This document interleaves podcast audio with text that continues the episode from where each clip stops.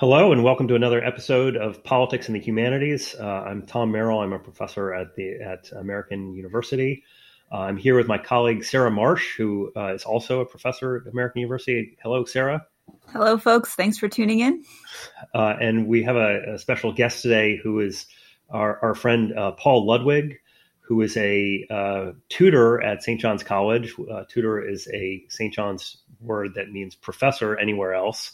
So it's important to make that clear. Um, Paul is uh, a classicist and an expert on ancient political thought, and he has a new book out, which let me see if I can pull it up here. Uh, it's called Recovering. Uh, Paul, tell us the title of your book. Re- rediscovering. Civic Rediscovering. Political Friendship. I'm sorry. It's, uh, it's uh, and the subtitle is? Uh What is the subtitle? Uh, Aristotle and Modern Identity, Community, and Equality. Right. Um, and it's just out from Cambridge. It's got a lot of blurbs from fancy people, including Harvey Mansfield and Daniel Allen, which is a pretty great set of uh, blurbs, I must say. That uh, as as your friend, I'm envious um, of your of your fame and fortune. Uh, so, um, and I, we hope to have you on later to actually talk about your book on some future episode, but all we'll say for right now is that, uh, everyone in the audience, uh, all five members of the audience should go out and buy multiple copies. Thanks very much. A fair statement. Um, so we're here, we brought Paul on to talk about Aristophanes' Clouds, which is of course is a play from, uh, fifth century Athens. Um, And I guess since I'm the person who asked you guys to talk about this, uh, I should explain why. I, I make my students read this play, oftentimes um, pairing it with Plato's Apology.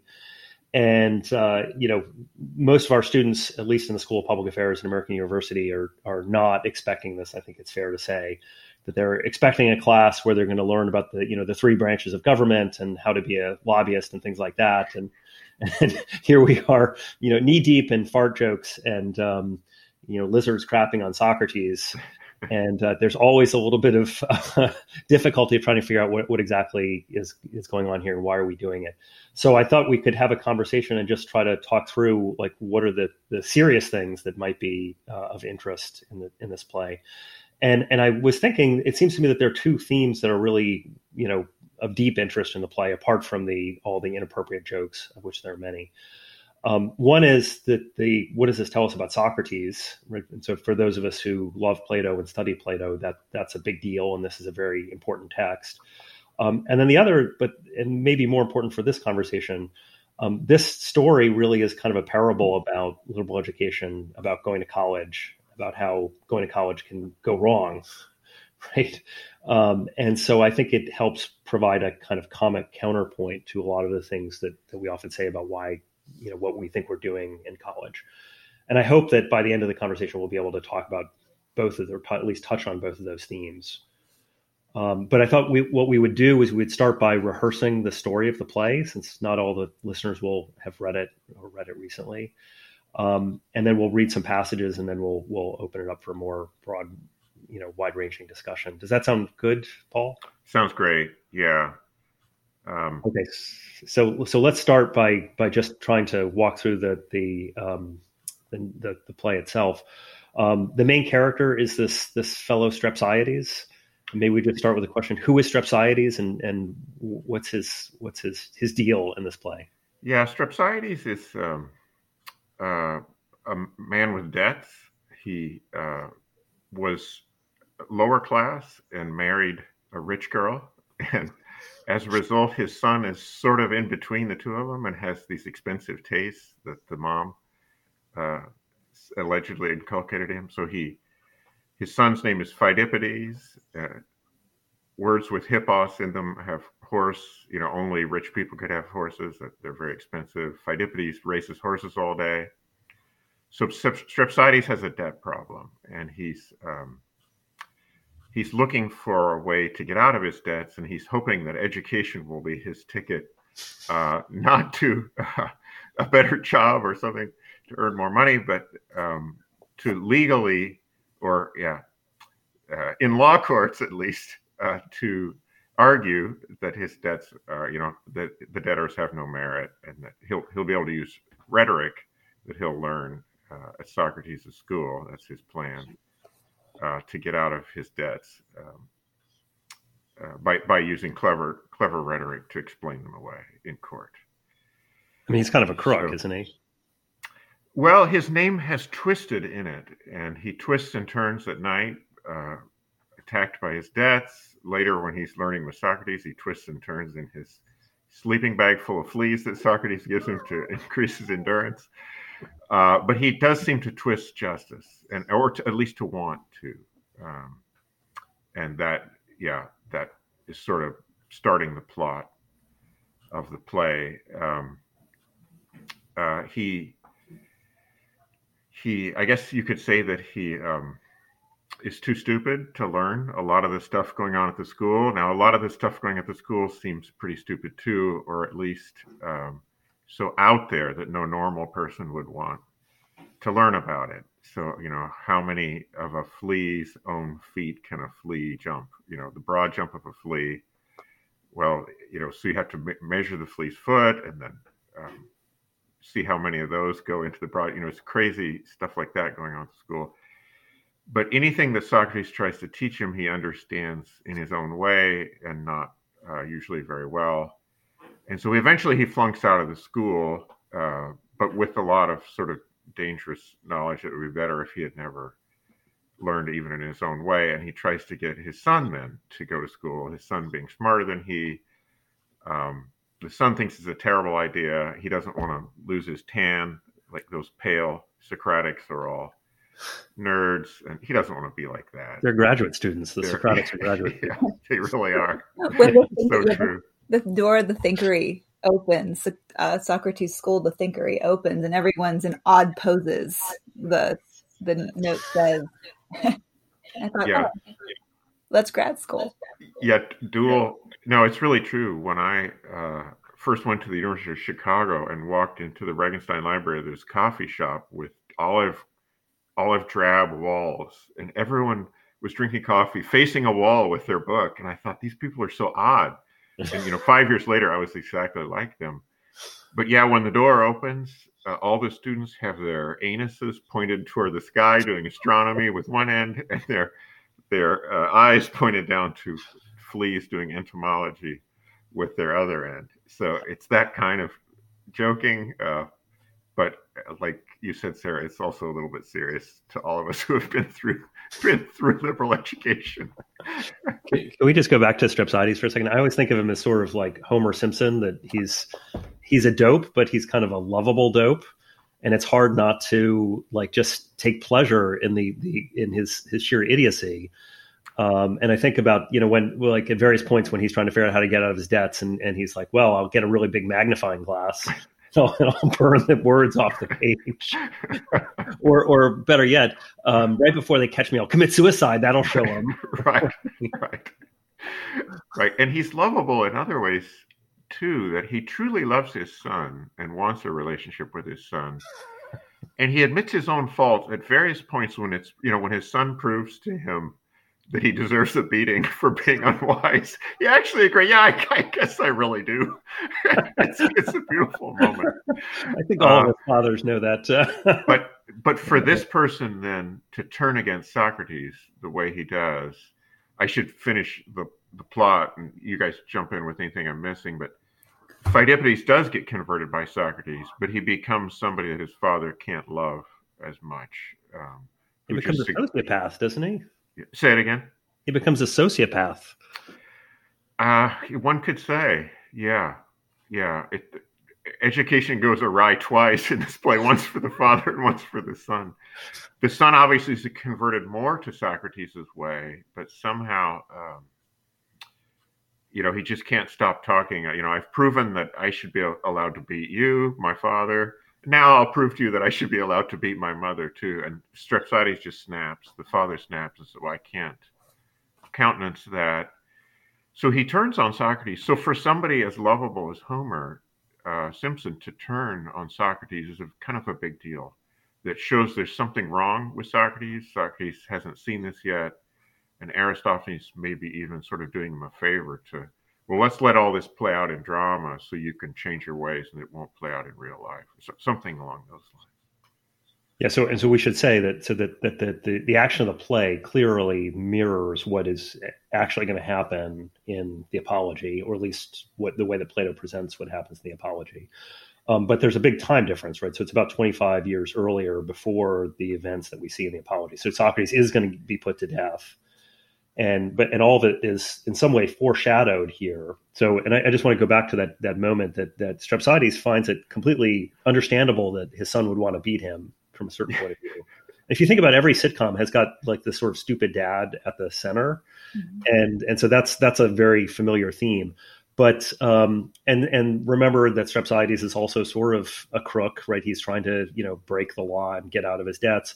But but he has this line, right, that that um, that if you if the son is going to beat the mother, then that's not okay. And suddenly he goes from, you know, everything's cool to his this incredible Hulk moment in which he's like, what? Rah! Right? And then and then it go the play ends very quickly because all he does is he goes and he burns Socrates' Thinkery. You, Socrates, you did this to me. Um, but it seems to illustrate that that even even crooks have a sacred line that they can't countenance, even in sort of thinking about it, like, well, that would be okay for that to happen. Right. And for Strepsiades, it was his family love. He he really did love his family. And he wouldn't have married that rich girl if he hadn't loved her. Come on, you know, he's really, you know, he's sentimental. And somehow that that your mother beating is, if I don't know if you'd say it's not chivalrous. Some interpretations said, well, if you can beat your mother, then you can sleep with her, so that it's ultimately incest is at the bottom of this, and that would be the line that can't be crossed. Um, Obviously, if Pheidippides slept with his mother, then his relationship with his father would change.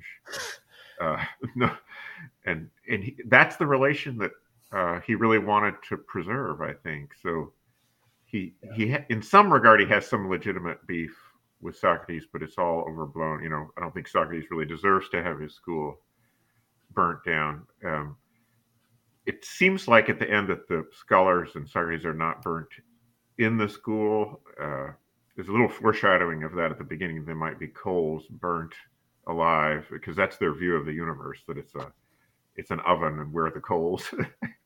but, but but they seem to rush out and be chased away. And he says, beat them, beat them, hit them, hit them, like throw stuff at them. And in some versions, uh, a god, Hermes himself, whom he's just prayed to, that's a little statue up on a stick, comes to life and says those lines. Um, Uh, modern editors usually don't think that's the right way to do it, but some manuscripts actually had that. So it might be that the gods um, actually are on Strepsiades' side in some weird, weird sense. Yeah, I guess we'll we haven't have said anything about the clouds themselves yet, though. It's kind of a new god that's introduced into this city in this play. Right. Well, I mean, the play clearly, I mean, so if you think about the charges against Socrates in the Apology, that he's corrupting the youth, right? And we see that with Pheidippides, right? And, you know, so Pheidippides is going to beat his father, but he's also introducing new gods. And Socrates is clearly introducing, like, he has these characters, the clouds, and there are lots of, you know, funny scenes in which, you know, Strepsiades has a hard time imagining that the clouds are gods. And he's like, well, but that one has a nose, right? But that's, that's the thing that he, he really cares about. Um, yeah. So, so uh, what should we say about the clouds? Yeah. So comedies have a chorus, uh, it's a group. I think it might have been as many as twenty-four actors who sing as a whole. You know, they, there are songs, lots of songs in this play, and they're usually sung by the chorus. And at at a certain point, while Strepsiades is trying to learn at the school, um, Socrates says, well, I'll introduce you, I'll initiate you into the religion of the clouds. And he he prays for them to to appear, and they actually do. They come on stage, they're cloudy, and, you know, they look a little bit like human women, but they're also sort of misty, and um, and they sing these religious songs. And um, Strepsiades, like you said, it initially has trouble believing. First of all, he has trouble believing that the traditional gods are not, don't exist. Socrates is already, and it's even his students have already said that to him, which is probably not the, the move, but they told him, yeah, Zeus, Zeus doesn't exist. And Strepsiades has trouble even understanding what that would mean. He thinks that Zeus has been deposed, Well, so but, Zeus, Zeus was always there. He's still around, but somebody else is king in his place. Well, but it's but it's it's so beautiful, right? Because it's it's uh, Zeus doesn't exist. There's only vortex. And, you know, if you think about, like, as a image of, you know, so I spent a lot of time studying, you know, late moderns where the problem of nihilism is a big thing. But this is the right there. They're used to there. You know, there's no God. All there is in the universe is like this sucking hole at the center. Right. Yes. The abyss. Yes. Literally, Descartes' Principles of Physics explained everything by the vortex. It's this happens later, you know, hundreds of years later, it happens. This is like a prophecy of the modern project. It's just right. Quite remarkable. And and but but Strepsiades can't understand. Like he he he doesn't really understand that, you know, as you say, like he thinks that that Zeus used to be around. He's been deposed, and there's this guy Vortex who he probably imagines as having like big handlebar mustache and like tattoos. He's coming to be he, he personifies everything. Yeah. Right. Yeah. Right. Right. When Socrates talks about the ethereal vortex, what I mean, what kind of thinking is he doing? Is he talking about natural phenomena? Is he, you know, what's the method that leads him to that particular conclusion? Yeah, it does seem like it's natural phenomena, and that that he is, um, you know, is some kind of materialism mm-hmm. along the lines of uh, Anaxagoras or other. Um, you know, there was one. Uh, thinker that got in trouble in the Periclean age for saying that the sun was a burning hunk of metal about the size of the Peloponnesus, about yay, yay far, a certain number of leagues off the surface of the earth. So it's like, no, the sun is a god. And, you know, this is crazy or wrong, one or the other. We're going to prosecute you. So, uh, but he was a teacher of Pericles, you know, and it, it does seem like that is the kind of thing that Aristophanes is attributing to Socrates, which I believe Socrates in the uh, Phaedo does say, I went through this youthful phase in which I looked for material causes, mm-hmm. uh, efficient causes for everything. Um, and I, you know, I graduated out of that. So it's hard to say whether we might not be in, maybe, you know, maybe some of the reason he graduated out of it is because he learned something from this play.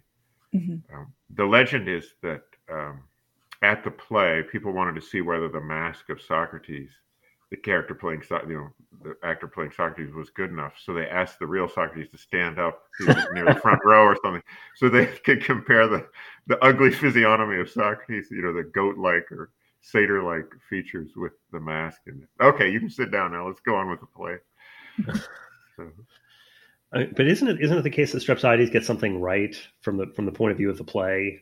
That I mean, that's part of the comedy, is that Socrates is such a smart guy, but he he fails to understand some completely obvious things to all normal human beings. Um, so that so that Strepsiades, you know, he is he is a dope, and and he misunderstands everything, and and we laugh at him. But but at the end of the day, he's in certain human ways he's smarter than Socrates is. Yeah. It just, uh, when we were talking before the podcast started, I mean, I thought Sarah had a really great idea that um, I'll, I'll take credit for now. That um, it, it seemed to me that there's something about today's progressives that just don't want to understand the Trump voter. They just want to make them deplorables, or, right? And yet you... You need the Trump, but you need a few of the Trump voters, right? Otherwise, you can't have your progressive agenda, right? So there, there has to be. Uh, Socrates needs to at least take into account that there are people like Strepsiades, and understand the Strepsiades of the world. You know, when they're talking about poetry, Strepsiades is the one who quotes a bunch of lines. He sings a bunch of lines. He's got a kind of poetic soul. Socrates doesn't seem to have that. He breaks everything down into the smallest unit. You know, what's the gender of that word? Or so, you know, who cares about the gender of that word? Yeah, he's. I mean, he's very academic, right? And the, I mean, the Socrates in this play is is very academic in the the normal kind of pejorative sense of that word. Is that he seems to be concerned with things that that are completely trivial or seem completely trivial to a normal human being. Yeah, yeah, yeah. yeah. Paul, can you talk with us a little bit about the role of those? Um, linguistic ideas, so the the rhythms of the speech in the play that Aristophanes is using, Aristophanes is using, and the the genders of of the words, how would how would his audience have understood that that play between Strepsiades and Socrates? Yeah, the, um, so one of Socrates' things is he wants to rationalize language. Language can't be what it sort of grew up as. It needs to be smarter than that. So if it doesn't make sense to have one word for both a male chicken and a female chicken, or a male, you know, so he wants to say, well, there's a fowl and a fowless, you know, or a, a chicker and a chickeness, you know. And so I think you can, you can kind of see, yeah, of course it would be better if language were perfectly rational, but, but it's not, and we're not going to change it, you know, to make. It's a little so, bit like Esperanto. Yeah, Esperanto. Yeah, yeah, exactly. I mean, it'd be a perfectly rational language that was all planned out.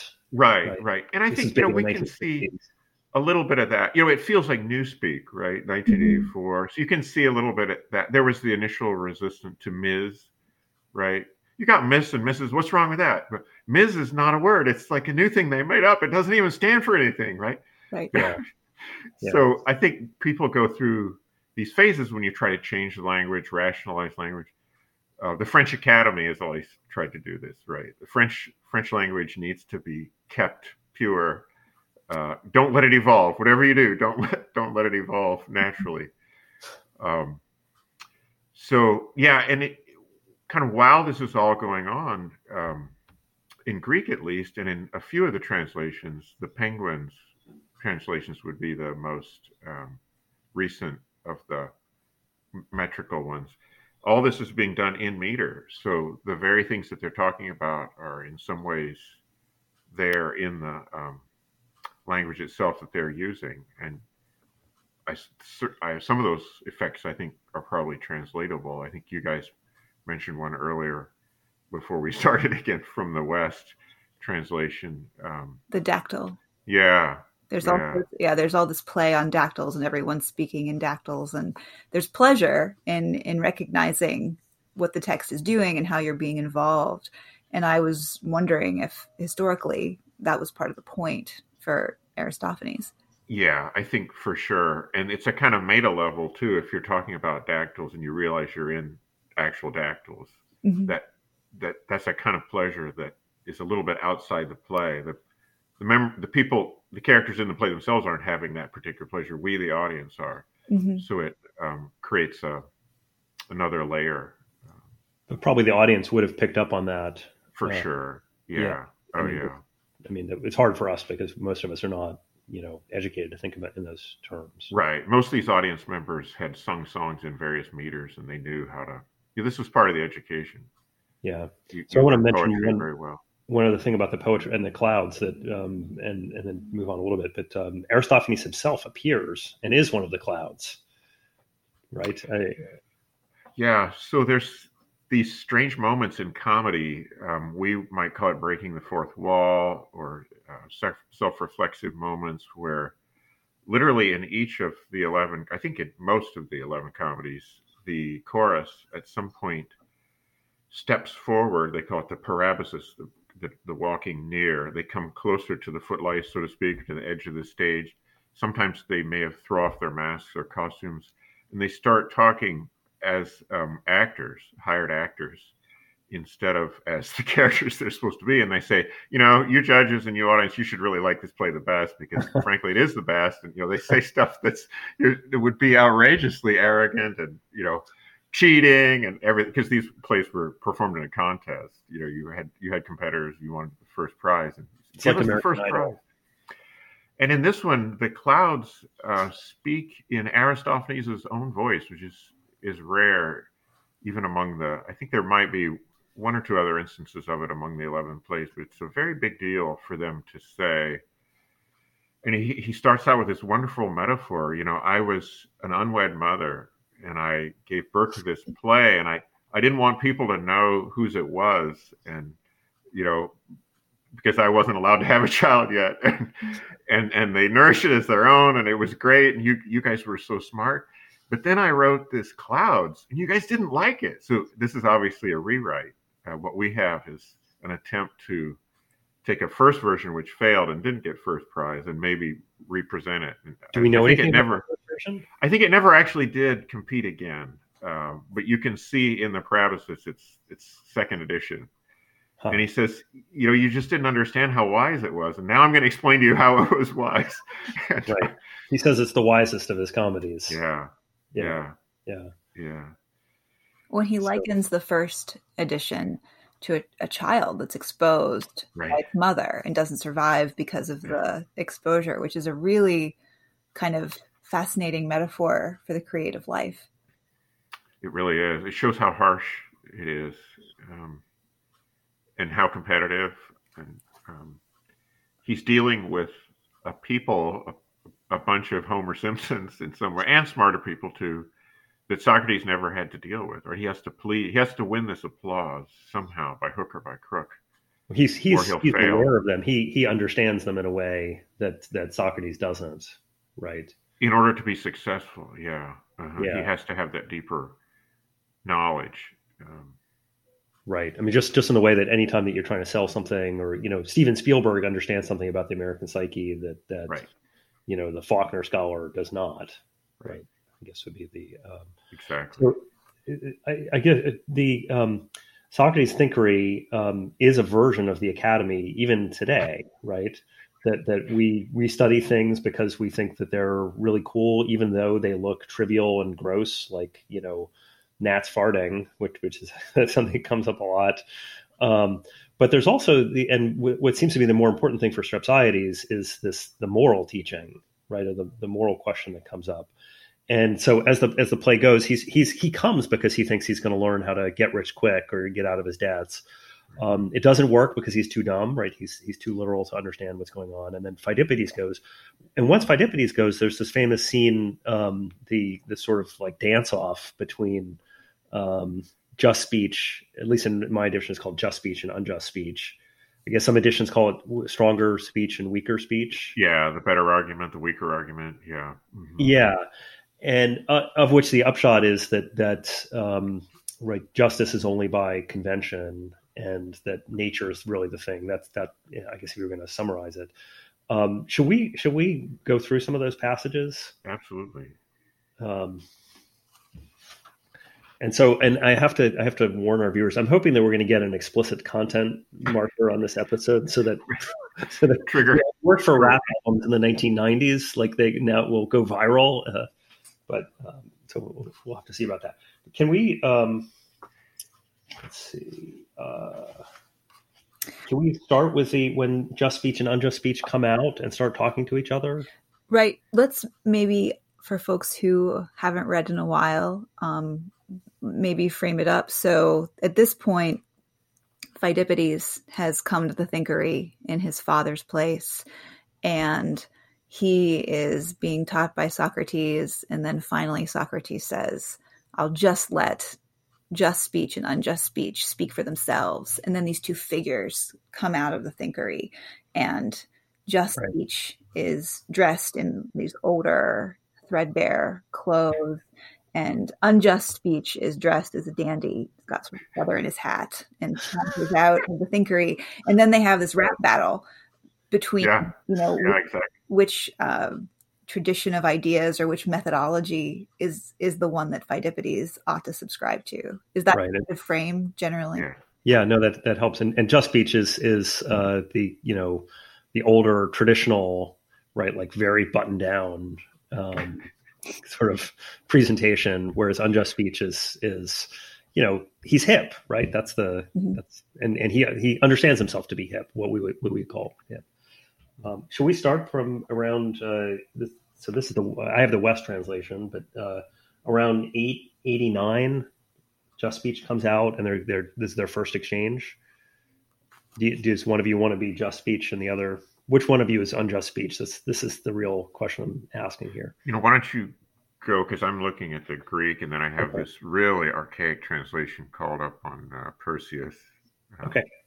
Um, Sarah. Tom, I'll be uh, unjust speech. Okay, all right. And you can be just speech. Okay, so this is just speech. Come out here. Show yourself to the spectators. You're so bold. Go wherever you want. for I'll destroy you much more by speaking among the many. You'll destroy me? Who are you? A speech. Yeah, a weaker one. But I'll defeat you, who claim to be stronger than I. By doing what wise things? By discovering novel notions. Yes, these things are flourishing because of these mindless ones here, pointing to the audience. No, they're wise. I'll destroy you badly. Tell me, by doing what? By speaking the just things. I'll overturn them by speaking against them, for I quite deny that justice even exists. You deny that it exists? Yes, for come, where is it? With the gods. If justice exists, then why didn't Zeus perish when he bound his father? Oh, this is the evil that's spreading around. Give me a basin. He's going to throw up. He's nauseous. You're an old fogey and out of tune. You're a pederast and shameless. You've spoken roses of me. You're ribald. You crown me with lilies. And a parricide. You don't recognize that you're sprinkling me with gold. Before, this wasn't gold, but lead. But, as it is now, this is adornment for me. You're too bold. And you are ancient. Maybe we should, maybe we should stop there. uh, what's going on here, Paul? Well, so far, just, it's a lot like today's politics, right? Just uh, casting insults back and forth. um, yeah, I mean, I think it's it's crucial that Socrates doesn't have a hand in this. He's going to let the... Uh, the traditional uh, just argument get deconstructed kind of by its own weight by just what unjust people would say about it. Um, and somehow they'll, they'll uh, that's supposed to be a stage, you know, in, in, and I think we see this in liberal education too. A lot of, maybe it's a little old fashioned now, but uh, a lot of professors used to want to rid their students of prejudice when they came for, you know, it's the first day, freshman, you know, uh, maybe history or, or psychology or something. And, you know, that you want to you want to find out where your students' conservative prejudices are and, and cut them down to size. And um, instead of Socrates doing this himself, he, he has this sort of uh, real demonstration of just what's said out there in society that will do it do the job for him. I mean, Socrates himself seems to be neutral. Uh, he doesn't. He doesn't make the unjust speech himself, although it's pretty clear that that he's adjacent to unjust speech, right? I mean, he doesn't think that Zeus is, is a thing that will punish unjust people, right? Doesn't seem to believe in justice. On the other hand, he's very ascetic. He doesn't do this for his own pleasure. Um, all he does is think all day. Whereas the unjust speech doesn't seem to be a thinker, but is. You know, he, he's going to get more girls or whatever, guys even, um, if he if he has no morals. Right. So the center of this to me seems, Paul, the, the line where unjust speech says, I quite deny that justice even exists. And can you situate that for us in terms of what just speech is saying and then what Socrates is trying to teach Pheidippides? Yeah. Um, so just in the broadest context, um, you know, in Thucydides and in many of the fragments of uh, sophists, so pre, pre-Socratics that we have, um, the the whole appreciation of nature and natural necessity that we were talking about before, a kind of materialist argument, had um, forced them into a... Um, a thesis where justice um, is just a convention among whatever whatever people are in the group that you're in. Um, they notice this, that, you know, Persians are just among themselves, but they're not just to Greeks, vice versa, just the same way Greeks might be just among themselves, but not to Persians, whereas fire burns the same both in Persia and Greece. So to say that uh, justice doesn't even exist is... Uh, um, It's a, it's it's not conservative. It's not normal. It's not what the majority say, but it is out there as a as a important idea in the sort of sophisticated discourse. And of course, it just makes the better argument, who's a traditionalist, might want to throw up. You know, that's that's just the kind of talk that, you know, et cetera, et cetera. We've we've heard that kind of thing before. But that that's not a rational response. That's not a counter argument. That's just, you know, you disgust me, and that, you know, if you want reasons, that that's that's like saying I have no reasons. You just, you know, it's a taste, you know. Right, and in so I guess you. People listening can probably tell from where we're going that the better argument is going to lose this. Right. Yeah. It's not really a stronger argument. Um, and it's funny that they do, you know, he brings them on stage. What are you? Well, I'm an argument. You know, so it's hilarious. It's so literal.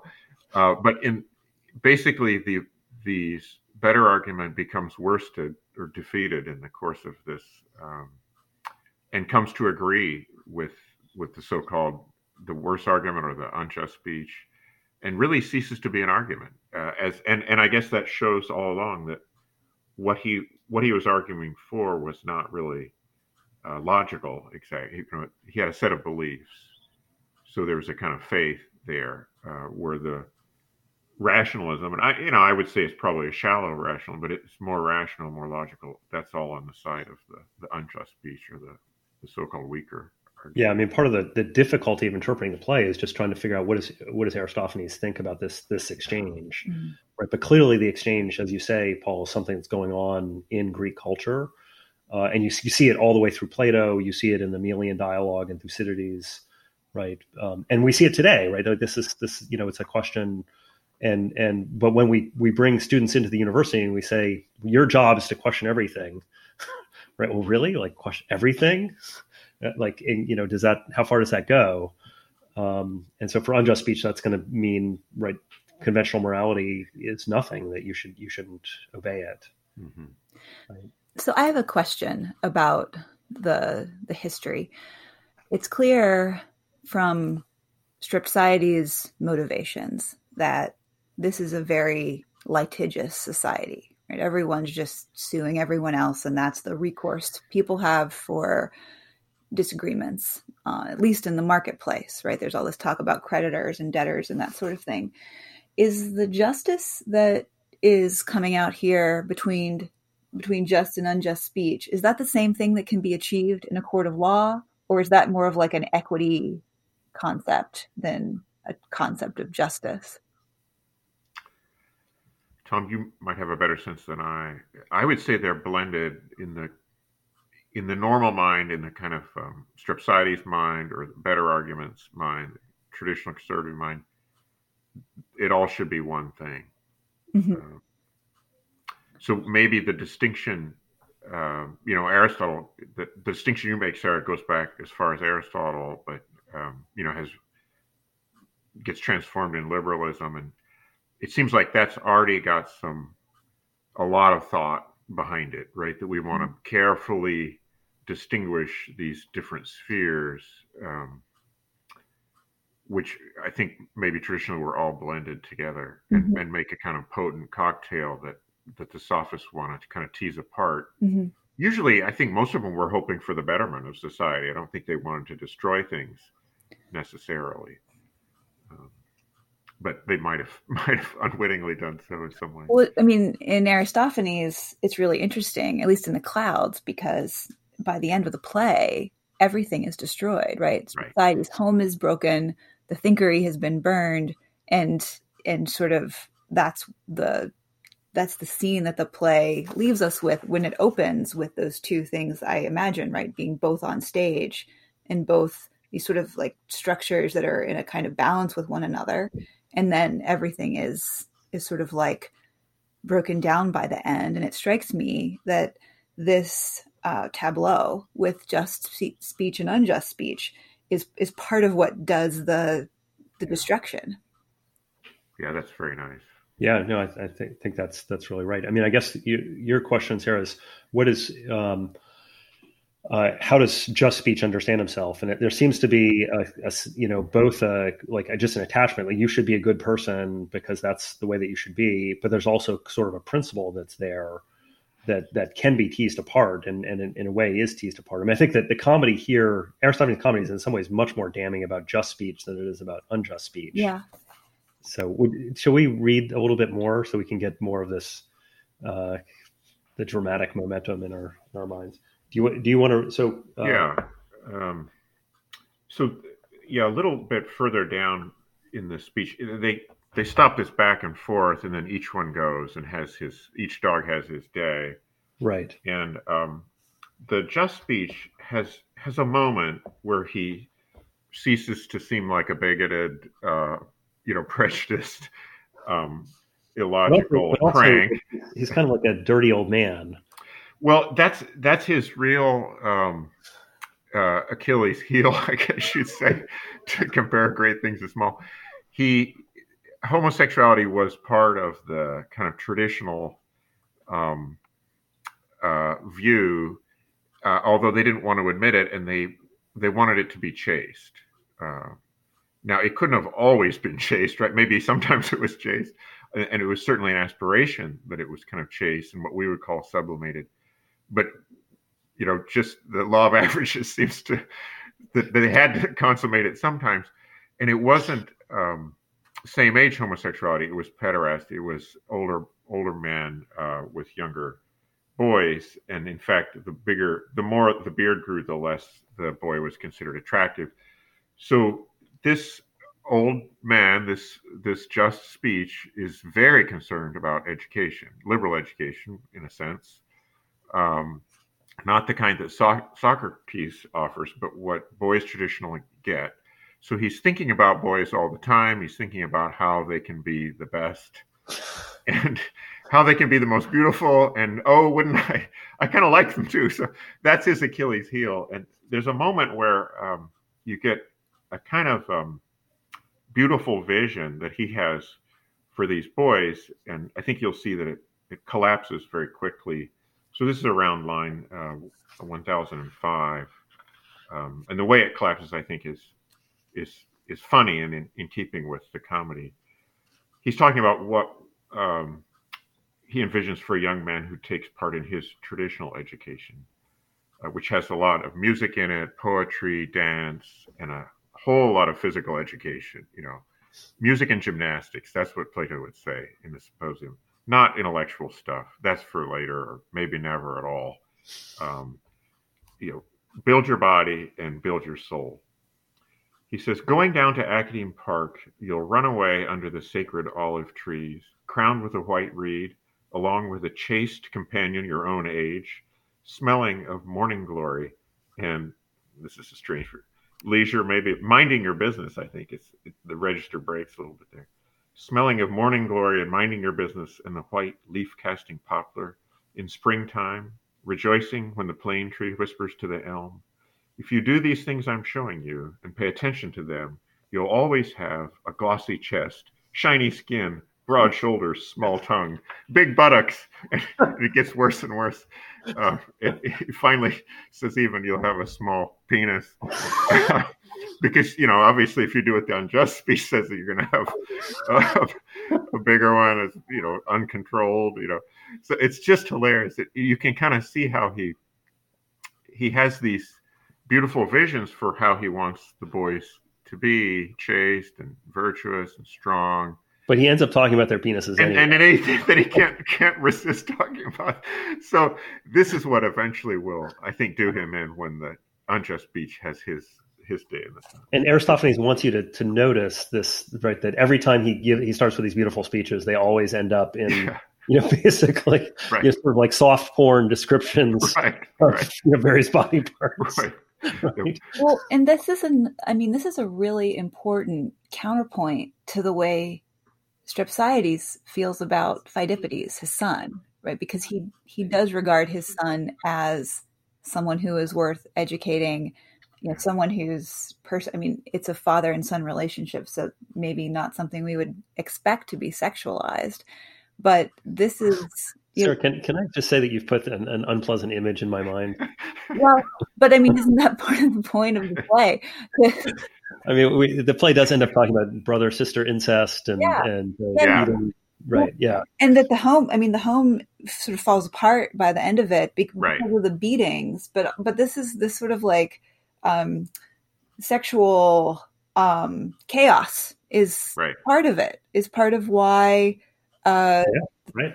yeah. the home is is no longer stable at the end of the play. Well, Sarah, the home, you know, family life may be conventional. It may not be natural. I mean, right. I don't, I don't want to make any news flashes here. Well, what? Sorry, what? I don't want to make any, yeah. I don't want to give anyone any thoughts. I need to write that down. I need to write that down. So some conventions may be more natural than others. Fire burns the same here and in Persia, and n- none of them allow the parent-child incest to to go on. So, right. It, it does seem like some people could, if you were only smart enough, you could handle it, but most of us just aren't smart enough. We we couldn't handle it. I don't know. Uh, I guess, I, do you think that's Aristophanes' position? Definitely that most of us aren't smart enough. Whether he thinks some people would be smart enough, I, I don't know. That's interesting. He seems to think that he is smarter than Socrates and smart enough Correct. To do almost anything, get away with almost anything, even things that Socrates can't get away with. Because he beat Cleon, right? Cleon was this very powerful politician, and he says, well, I took him down when when I when he was at his peak. That's not exactly true. Cleon prosecuted Aristophanes in court, and Aristophanes got off. That's not quite the same thing as taking down a politician. But he did, you know, he does seem to think that he he has these powers of intellect and, and practical, you know, practical abilities that would, would save him in the city where so- where Socrates might run afoul of the legal system and eventually be destroyed by it. Yeah, well, that's for sure, right? That Socrates is going to end up getting killed, and, and Aristophanes is not, right? And we should point out that Socrates, in his defense speech, actually mentions the clouds. Right. Yes. He says that, you know, I have I have these new accusers, but there's also this old accuser. This is what really puts stuff back in people's minds way back when. It's, well, I just think that there's so much in, in Plato that once you once you know this play well, like you see it all over the place, yeah. and that Plato was really in dialogue with Aristophanes, you know, from the get go.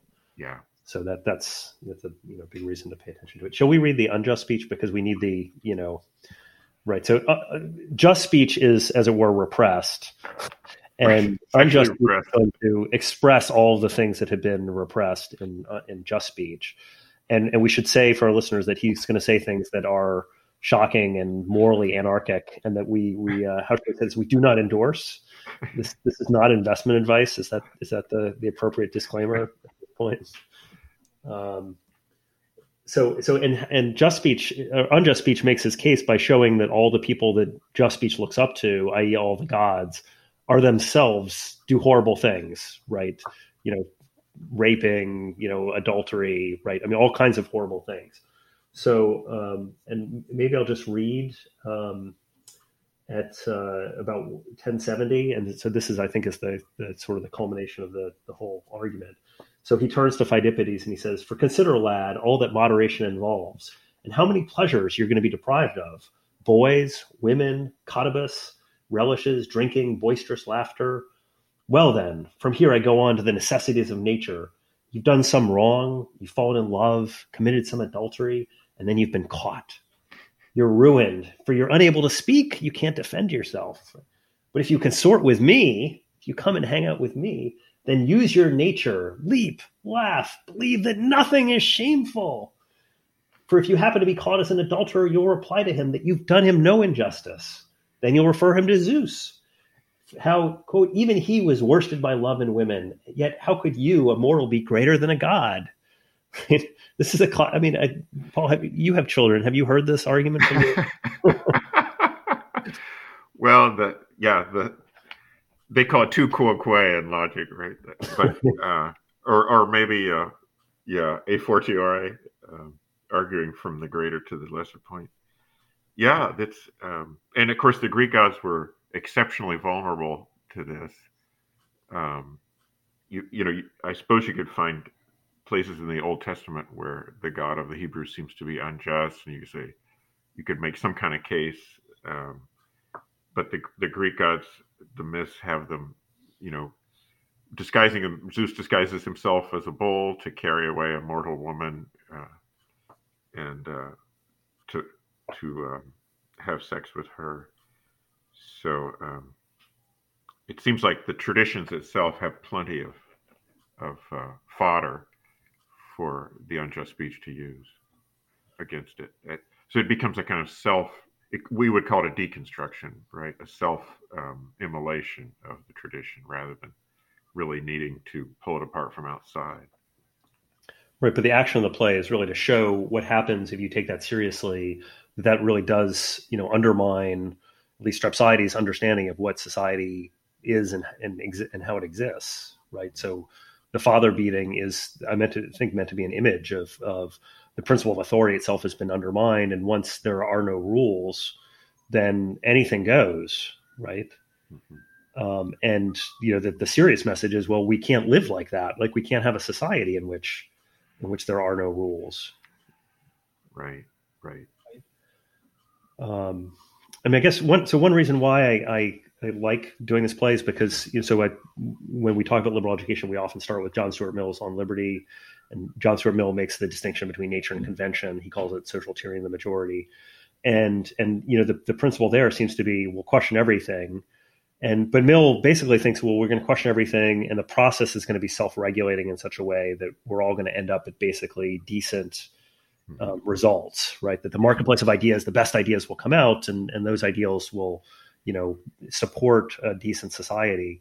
But Aristophanes is much, much darker than that, right? That that's you, you start questioning everything, and, and like it, literally everything goes to hell, right? Mm-hmm. As Sarah said, like both the, the household and the, the thinkery are destroyed at the end of the play. Right. And you, I mean, just to take the opposite tack for a moment, you could see how um, someone young or inexperienced um, might want to say, well, you know, every rule is unfair. You know, every rule fails to capture some exception. Um, so if people would only behave well enough, or they were only smart enough, right, each person could make the right decision in the moment, and you wouldn't even need rules. If we were, if we were purely rational actors. Yeah, yeah. Yeah. Yeah.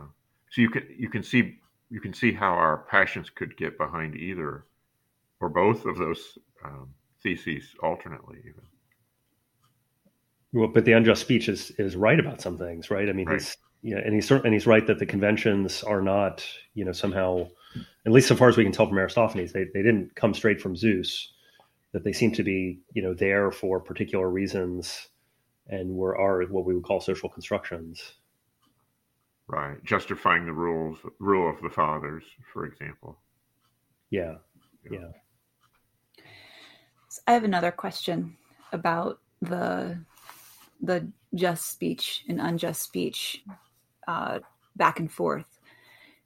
If if the clouds was used uh, in Socrates' trial much later on, um, is there a way that we can compare, um, you know, what what Socrates is trying to teach Pheidippides by trotting out these two figures, and then maybe like what Aristophanes is trying to say to the audience about Socrates, by because these ideas are getting out. I mean, the the, the battle between just speech and unjust speech is the innermost frame of the play, and it's still getting, you know, staged for for the audience, um, albeit in a bunch of frames that the, the play sets up as it unfolds. And so, you know, is Aristophanes doing something maybe more sophisticated here in, in, you know, in giving that battle between just speech and unjust speech a frame that is the part of which is Socrates, um, who will, you know, ultimately be, be tried? Presumably, if you thought that if Aristophanes thought that, that that showing just speech and unjust speech was simply corrupting, then he himself should be punished for for revealing it, because he is in a way doing what Socrates does, like showing it, like, look at this, here's this neat debate.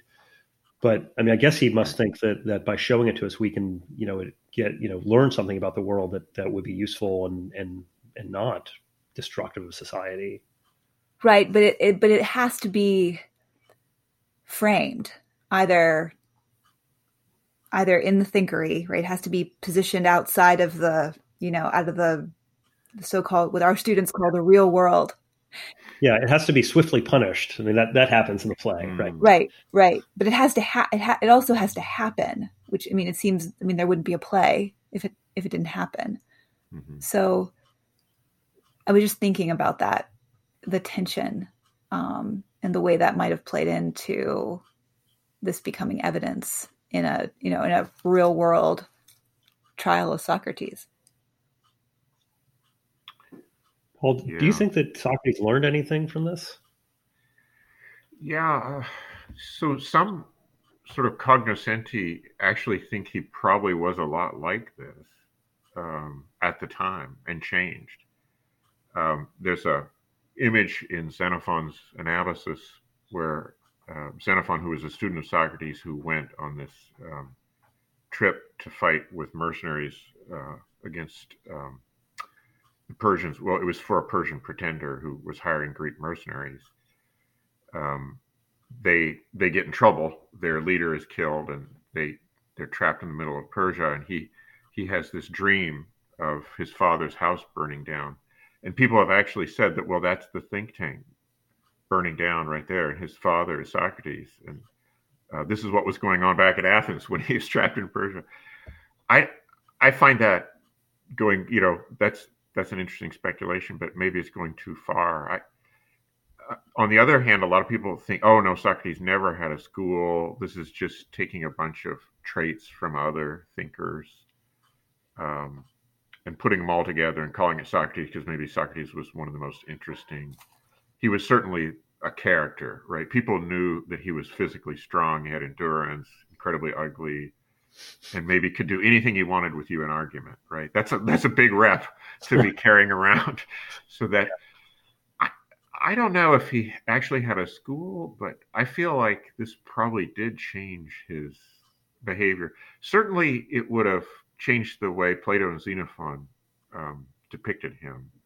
So if he was like Socrates, like Aristophanes says, to make a cultural icon, they would need to make a new Socrates who is pretty much the opposite of all those things.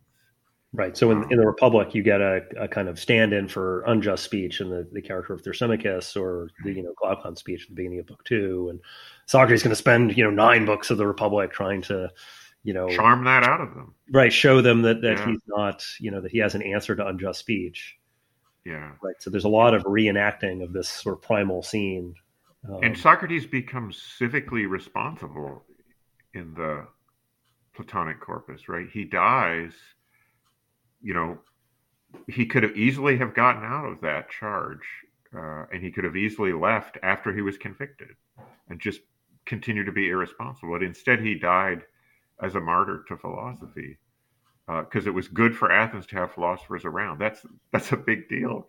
That's a big change from what we see this guy here. Right, right, uh, right. So I mean, Socrates has this, yeah. this feeling that he's a little bit like, you know, um, somebody who had a wild past and is now restrained. Right, is you know he was a hippie in his youth, and but now he's you know a uh, sober, uh, dare I say, a sa- sober Saint John's tutor. He's a lot uh, smarter than Saint John's tutor, so that'd be the only difference. Um, but uh, but I wish I, I could argue like this. Just to think about the the, the bigger context here, I mean, b- because there is real praise in Aristophanes, in even in this play of Socrates, right? There's there's something about wanting to know the world the way that it is that Aristophanes looks up to, and so that's why that's why it's so funny. You think you're so smart, and in, in a way, you're the smartest guy out there. Um, but you you just don't understand human beings at all, and uh, you know how many how many professors have we known who've been you know varieties of this this exact thing. Yeah. Um, yeah. But uh, but I, I just wonder if if it's even in the contemporary academy that we also have um, in order you know the intellectual life requires questioning things and being aware of the distinction between, we don't call it nature versus convention, but we talk about social constructions and things like that. Right. And that that that the life of the mind requires that kind of radicalness, which which implies some quite scary things about society. Um, and but that that's trying to think about how we relate to the rest of the world. That's what this play is really about, um, in some way. I'll, I'll give you a, uh, an example that um, after I came to the university, um, you know, we we pick a book for um, all of the freshmen to read every year. And the book is always some sort of lefty book that, that, you know, is sort of interesting, but not ultimately that interesting. But one year they picked a book in which the, the, the thesis of the book was, we live in an unjust economic order And that given the fact that the economic order is unjust, people who steal from their bosses um, should not be seen as criminals, but should be seen as heroes. That should be seen as a form of economic civil disobedience. And there, it was really things like falsifying time cards is something that you should, that should be praised. Yeah. Now, on one level, like, you know, I, you know, I teach Marx every term. I teach, for heaven's sake, I mean, Plato's Republic, right? It says sort of the same thing, right? Like you're living in an unjust social order that distorts your soul in horrific ways. Um, so, you know, you, you can't deny that that's part of what we need to be talking about in the university, but also that just, just the lack of self-knowledge, right? So what you go to a housekeeper on campus and you say, are you really going to say it's okay for you to steal things from the president's office when you're doing things, right? I mean, is the, is this like the university's message that that would be okay? Right. Because I, I'm pretty sure that that that the university would fire any housekeeper who who stole in, in less than a second, right? Mm-hmm. That, that they, there would be no mercy whatsoever. Yeah. And so it just was. It just struck me as such a such a oblivious, unself-knowing thing to. Um, to propose something that we should think about as though it were like a practical thing that you could put into yeah. effect right this second. And in addition to that, that if, let's say, if the faculty would start shirking their responsibilities to students as a way of, you know, pushing back against the, um, I mean, as opposed to just the normal. So I'm, I, I, all the names have been changed to protect the identities. Of, no, but right. If, if people stopped, you know, stopped holding their office hours or stopped writing letters of recommendation for students, it wouldn't lessen the amount of work that has to be done by the professoriate. There would still be students who want to go to graduate school or to law school. Uh, there would still be students who have questions about how to write a thesis statement. And so that work has to be done by someone. And the idea that, you know, if one person just backed off, someone's mm-hmm. colleague is going to have to pick up that work. And and so, you know, that, right. that argument that it's, that it's just a, you know, some sort of individual act of economic disobedience um, disregards the idea that there are networks and very complicated ecosystems of, of labor. And uh, that, that has to be part of the math problem. And, and, but also that, that we're, you know, we're dependent on students buying our product, right? That, that however much we, we want to think that we're, you know, pure thinkers and that the message that we send to them, you know, I mean, I mean, literally that, so the message of the Clouds that they get from Socrates is that, you know, don't respect your parents. In fact, you might even beat your parents, right? Metaphorically or non-metaphorically. And, you know, that might be a foolish message, right? Or you might, you might want to present that in a delicate way, I guess, I guess you might say. So liberal education implies this distinction between theory and practice, which is an artificial distinction, right? Um, it, it it invites us to go think as radically as we can while inviting us not to put those ideas into practice, which is, you can see the hypocrisy in that. Well, um, you might, I mean, you might think of the, you know, the separation of the academy from regular politics as a way of defending ourselves of saying, yeah. you know, we're not trying to overthrow the regime because, yeah. you know, we've got more important things to do. Um, right. Right. And, you know, but I, we, you know, the, the line has gotten blurrier and blurrier, I think, but, but the danger is, you know, people are going to politics will push back right? against us. Yeah, for sure. Yeah. yeah. yeah.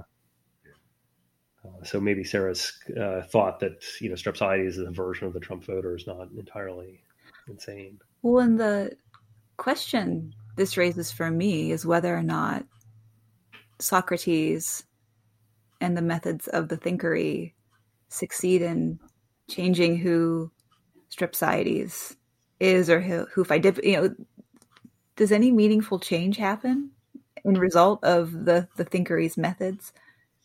Well, Pheidippides goes from a guy who's worried about his tan and his horses and winning horse races, chariot races, I guess. I don't know exactly what they're doing, but and drag racing, and spending all the money, you know, requisite to that, and being a cool guy, probably with the kind of traditional morality too, uh, although with the hypocrisies that we've seen traditional morality has. He goes from that to this.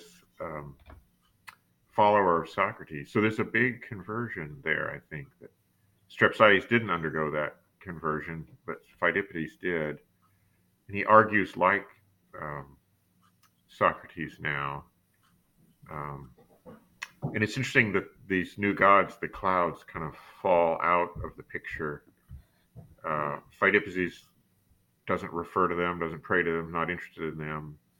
Nature is big. He, nature and natural necessity, compulsion, the way things have to be, that's really big on his um, agenda, but not not the new religion. And and he, yeah, I think that's a success of Socrates for what, you know, maybe a, a bad success, but he he really converted a guy who didn't want to have anything to do with these pale faces. And now he's just totally one of them. Right. Well, that, and so now I have another question about the clouds. So there, when Socrates is introducing the clouds, he talks about how they, you know, they go everywhere on the globe, and they sort of they they reflect. They're mimetic, and they yeah. you know, they turn into a centaur or a wolf, depending on, on what they're you know what they're hanging over or looking at. Their poetry, yeah, yeah, yeah. And and so, do they have capacity to intervene in in the in the history of the of the play itself, or do I mean do they have are they agents of change, or are they well they claim to be, don't they? They they they, they sort of say, well, if you if you sacrifice to us, we'll make it rain at the right time, right? And if you think about it, that's sort of the ex- most primordial thing that you need from the gods, is to make it rain at the right time. Right. And yet the Thinkery burns down because the clouds don't. They could have rained on it, right? They could have saved it. So they've they've turned against Socrates by this by that time. If they exist at all, right? But we've sort of seen them and heard them sing, right? So they sort of seem to exist, and they and everybody knows the clouds exist, right? We just didn't know they were gods. Well, but but but, but and, and that they're mimetic. It's just a wonderful it, it creation of his to start us thinking, well, okay, maybe they do change, you know. Um, by the end, uh, Zeus wins, right? I mean, this is the story of every tragedy, is that you fight against Zeus and then Zeus wins. And, and Strepsiades has his own version of that, that he's, you know, he's, he's willing to, if, you know, if, if he can get out of his debts, he's willing to believe that Zeus doesn't exist. But then once, you know, the mother is attacked, right? I mean, that's, he, I mean, that's the, the, the big, you know, the, the last thing that he's like, Zeus does exist. Damn it. Right. Uh, yeah. That's why I need to burn, burn these books. And, you know, Uh, and the, the clouds have told him by that time, you know, we led you to this doom where you've lost your son. You don't, you guys can't love each other anymore because he's so changed. Um, because we saw that you had a lust for wickedness, and so we kind of did what gods always do. You know, that's, just, that's we're we're just sort of the normal normal old thing, and nobody knew about us until now. But I feel like in in some ways the clouds come out the best of everybody in the play. Like Sarah said, the, the two principal, the houses, two, it's the destruction of two houses, the two houses you first see on the stage. But the clouds come out with this sort of sterling reputation as new gods who fit in and help the old gods and see that justice is done. What more do you want? That these, they, they've really... Their reputation went from nobody knew they existed to at the end of this play, they're like, wow, these are cool new gods. So you think it's all a scheme for, for the clouds to get, uh, to go viral? Well, or that that's part of the drama, something, why Aristophanes would want us to think along those lines. Yeah. Something, I mean, I, he's not, he's not happy with the old pantheon either. In some ways, he's just as radical as Socrates, but right. His innovation is, it's an innovation. It's not a revolution. It's he's, a but he also he understands how to present things, how to speak to people in a way that Socrates just doesn't. Right. I mean, but I wonder if the, if the deepest theme isn't that even for Aristophanes, that there's a, that he does really respect what Socrates is doing, like the, the inquiry into nature, and that, but the inquiry into nature leads in certain directions. That's in tension with what Strep, Strepsiades and what society needs. We need, and, and this is, to me, is the, is a profound truth, right? When when we do free speech in class and students are like, well, we can't have complete free speech because then people will use the N-word. And that's completely true, right? Aristophanes is showing you that, that um, even as an academic community, we need rules. We need values. We need norms. We we need gods, right? Yeah. Isn't that the yeah. sort of the, the amazing thing about the play? Yeah, that's very interesting, because even nature, which was supposed to substitute for God, right? Vortex is the new king. Zeus is out. Uh, the Homer Simpson is going to deify that nature. It's going to make him into Mister Vortex, right? Sir Vortex, whatever. Lord Vortex, Voldemort. So in a in a kind of similar way, the new gods that Aristophanes has introduced to the city are nature goddesses. They're stuff we knew about. They're wispy, airy, misty things we already, we always knew. We just didn't know that they were goddesses. Right. That's and they're the mimetic, and they're muses. And in a way, I'm one of them, right? I they speak for me. Um, so somehow my poetry is is looking at nature, but personifying it in a way that the rank and file are going to do anyway. Right. Um, he understands that somehow better than Socrates does. Yeah. Well, so I think we're out of time, um, Paul. It's been great. We've, I've, you know, it's, you know, Aristophanes is all, all, always fun, but I, you know, I've learned a lot from listening to you and Sarah talk. So um, thank you for coming. We look forward to talking about your book uh, as soon as we finish reading it, which will be next week. Um, I think I think it'll take a lot longer than a week, unfortunately. But I, I really appreciate you guys taking the time uh, to do this. And you've got a really great thing going. Tom, obviously, you're to be commended for the Lincoln Scholars, which is a lot of it is your idea. And that's uh, fantastic. People are being educated liberally at uh, yes. American University with, with all the tensions and the difficulties that entails, uh, both in our day and way back in, in fifth century Athens. Maybe not still, that different. For, still, you know, nevertheless, it can be done, and you're proving that it, yeah, well, it can we be hope done. So. We hope so. Well, thank you, Paul. And thank you, Sarah. It's been great. We'll, we'll look forward to talking to you next episode. Paul, Tom, thank you. This was really fun. Thanks a lot.